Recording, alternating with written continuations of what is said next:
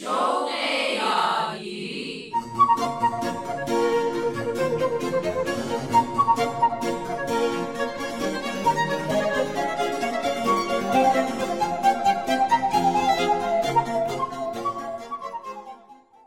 دوستان و شنوندگان عزیز رادیو پیام دوست.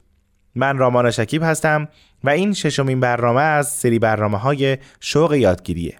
هدف از تقدیم این مجموعه برنامه کمک به والدینیه که نگران وضع تحصیلی فرزند یا فرزندانشون هستند. به همین مناسبت هر هفته پای صحبت سرکار خانم مینا مهاجر کارشناس محترم برنامه میشینیم و از دانش و تجربیاتشون بهره می‌گیریم. در این برنامه به سوال مادری پاسخ میدن که در طول شبانه روز چه وقتی برای انجام تکالیف مناسبه. توجه کنین. موضوعی که مطرح شده این هست که بهترین زمان برای انجام تکالیف مدرسه یا به اصطلاح مشق شب برای کودکان چه زمانی هست. در این رابطه ما اول باید توجه کنیم که در حقیقت هر کدوم از ما یک منحنی بازدهی داریم که این منحنی بازدهی در هر انسانی با انسان دیگر فرق می‌کنه. یعنی ما در هر وقت روز به طور متفاوتی مولد هستیم. زمانی در روز بسیار خلاق هستیم. یک زمانیش مستعد پذیرش و قادر به یادگیری هستیم و زمانهای دیگری هست که نیاز به استراحت داریم. این منحنی بازدهی ما به طور طبیعی تحت تاثیر چند موضوع هست. یکی تغییر درونی ریتم منحنی های شخصی ما هست. یعنی در حقیقت بدن ما یک منحنی طبیعی تغییر ریتم رو در طول شبانه روز طی می‌کنه. موضوع دیگر ریتم های خارجی هست. مثل اینکه مثلا تابستان این منحنی بازدهی ما منبسطتر میشه یا تقریبا همیشه شبها این منحنی بازتر هست و مدت طولانی تری ما می‌تونیم کارهای مولد رو انجام بدیم. و یک عامل دیگری هم که بر روی منحنی هر فرد تاثیر می‌ذاره عادتهای جا افتاده در زندگی هست. مثلا اینکه کسانی که عادت کردن به اینکه صبح زودتر بیدار بشن یا اینکه شب زودتر بخوابن یا دیرتر بخوابن. در حقیقت عادتهای ما هم بر روی بازدهی طبیعی ما تأثیر گذار هست. ولی مهم هست که ما بدونیم این منحنی در طول روز به طور موجی شکل جریان پیدا می‌کنه. یعنی در حقیقت معمولا پیش از ظهر منحنی به بالاترین حد خودش می‌رسه. یعنی بازدهی انسان پیش از ظهر به بالاترین حد خودش می‌رسه. بعد از ظهر به مدت یک تا سه ساعت این افت می‌کنه و بعد دوباره افزایش پیدا می‌کنه. و حدود چهار تا هفت بعد از ظهر دومین اوج بازدهی رو ما داریم. و بعد از اون دوباره این منحنی کاهش پیدا می‌کنه ما خسته میشیم و بیشتر وقتها سومین اوج منحنی بازدهی انسانها در شبها هست. که زمان این افزایش برای کودکان حدود ساعت 8 تا 10 شب و برای بزرگسالان حدود 9 شب تا یک بامداد هست. در حقیقت موقعی که دیگه آدم ها دارن کم کم آماده میشن برای خوابیدن. اینا به برنامه ریزی بزرگترها کاری ندارن. ولی اگه اوضاع طوری باشه که باید والدین نقشی داشته باشن خوبه به برنامه‌ای که خانم مهاجر گفتن عمل کرد. با توجه به این موضوع ما باید بدونیم که زمان و مدت انجام مشق و تکالیف دانش آموزان کاملا متفاوت هست. و خیلی مهم هست که ما در طول روز برنامه ریزی داشته باشیم و رعایت زمان یادگیری و استراحت رو بتونیم بکنیم. مثلا اینکه اوقات تنش و هیجان کودک چه موقع هست و یا اینکه جریان منحنی بازدهی فردی کودک رو مورد توجه قرار بدیم اجازه بدید که یک روز عادی مدرسه رو ما در نظر بگیریم که در یک روز عادی بیشتر بچه ها بین حدود ساعت یک و دو بعد از ظهر از مدرسه به خونه برمیگردند. بعد از غذا به پایین ترین نقطه بازدهی روزانشون می‌رسن. از طرف دیگه خب وقتی معده انسان هم پر هست انسان خسته تر میشه. در این زمان فرزند شما به دو تا سه ساعت استراحت نیاز داره. در حقیقت در این مدت او ممکنه داره وقت خودش رو به راحتی با بازی کردن، با صحبت کردن، شاید حتی کمی تماشای تلویزیون یا تحرک داشتن در بیرون از خونه صرف می‌کنه و در حقیقت این زمان موقعی هست که قرار نیست به فرمانهای شما گوش کنه و داره کاری رو انجام میده که خودش دوست داره و انتخاب کرده. نکته جالبی بود. بچه رو پس از یک بازی خسته کننده بلافاصله پای درس ننشونیم. بعد از اون بین ساعتهای چهار تا پنج زمانی مناسب برای انجام تکالیف است. اگر کودک شما قبل از اون سرگرم سر و صدا کردن یا یک فعالیت پرتحرک بوده شاید در این زمان هم باز احتیاج داشته باشه که یک فعالیت آرامش بخش در ابتدا برای او داشته باشید. مثلا اینکه یک نیم ساعتی به موسیقی گوش کنه یا یک بازی فکری کنه. یا پازل درست کنه تا بتونه آرامش لازم رو برای کودکانی که به تمرکز نیاز دارن به دست بیاره. و در حقیقت همونطور که عرض کردم آماده بشه برای انجام یک فعالیت آرام و انجام دادن تکالیف مدرسه خودش. پس یادمون باشه به فرزندمون نگیم تا تکالیف تو انجام ندادی از جات بلند نشو. در هر حال انجام تکالیف خانه و آمادگی قبل و بعد از اون باید از ابتدا جاهای محکمی در برنامه روزانه کودک شما داشته باشه.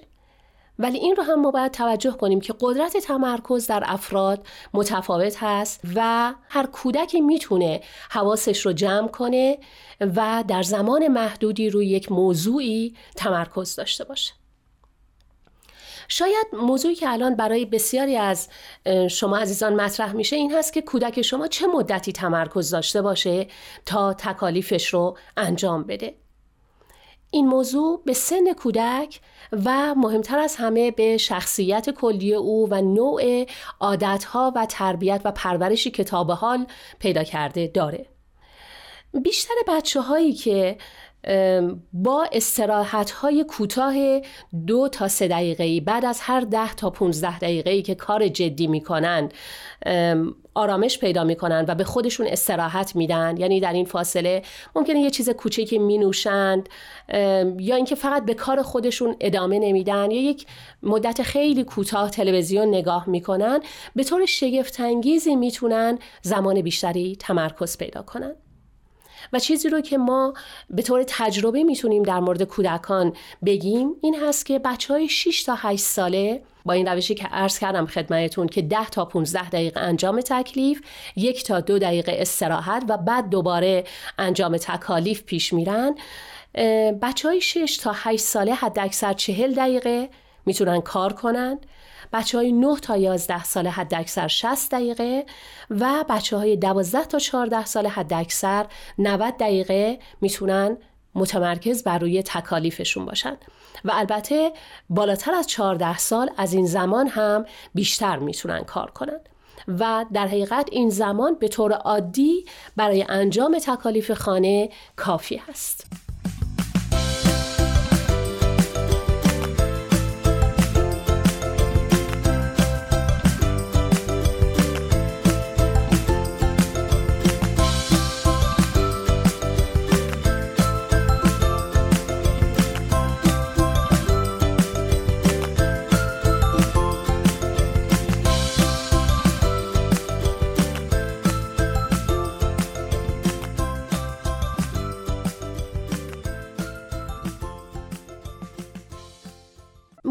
دیگری که بهش توجه می‌کنیم این هست که زمان یادگیری موضوعات هم به سن و توانایی فردی کودک شما در سرعت نوشتن و یادگیری در درسای مختلف بستگی داره. به همین جهت ما نمی‌تونیم یک زمان خیلی دقیق و مشخصی رو اعلام کنیم و بگیم که همه کودکان در این مدت زمان می‌تونن یاد بگیرن.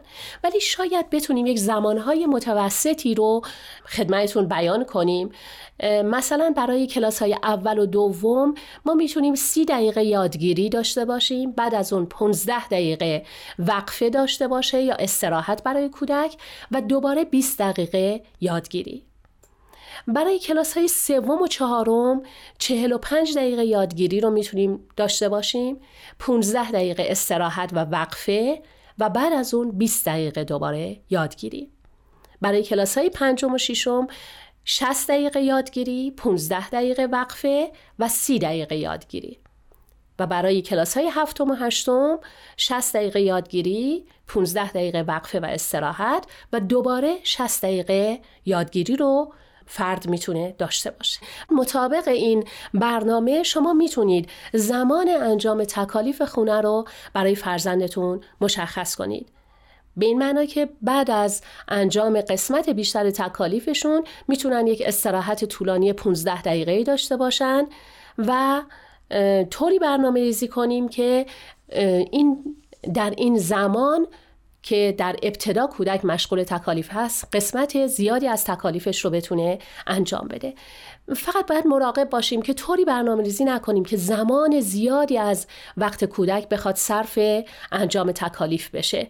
چون او رو دلزده و بیعلاقه می‌کنه به انجام تکالیف. برای اینکه ببینیم چجوری زمان انجام تکالیف و زمان بازی رو برنامه ریزی کنیم این هست که با یک روش خیلی ساده شما می‌تونید ببینید که کودک واقعا چه مقدار وقت برای تکالیفش لازم داره. به این صورت که قبل از تنظیم زمان یادگیری از کودکتون بخواید که دو هفته این رو تمرین کنه و این نکات رو یادداشت کنه که قبل از نشستن بر سر تکالیفش خودش حدس بزنه چه مدت زمانی برای انجام تکلیفش لازم داره. و بعد زمان شروع و زمان پایان تکالیف رو هم یادداشت کنه. در حقیقت این کار که خود کودک حدس بزنه برای همه بچه ها سرگرم کننده هست و اثر جانبی مثبتش هم این هست که احساسی که کودک از زمان دارد رو اصلاح می‌کنه و بیشتر وقتها هم کودک می‌بینه که تکالیفش رو خیلی سریعتر و زودتر از زمان مورد نظرش تونسته انجام بده. و به این ترتیب بعد از دو هفته شما یک میانگین تقریبا دقیقی رو می‌تونید به دست بیارید و بر طبق اون می‌تونید با کودک خودتون برنامه ریزی رو برای انجام تکالیف داشته باشید. خب دوستان اینم از برنامه امروز. اگر فکر می‌کنید مطالب این برنامه به درد دوستان یا بستگانتون که بچه محصل دارن می‌خوره پیشنهاد کنید برنامه شوق یادگیری رو گوش کنن. به امید موفقیت روزافزون فرزندانمون در عرصه علم و دانش و هنر. هفته آینده هم منتظرتون هستم.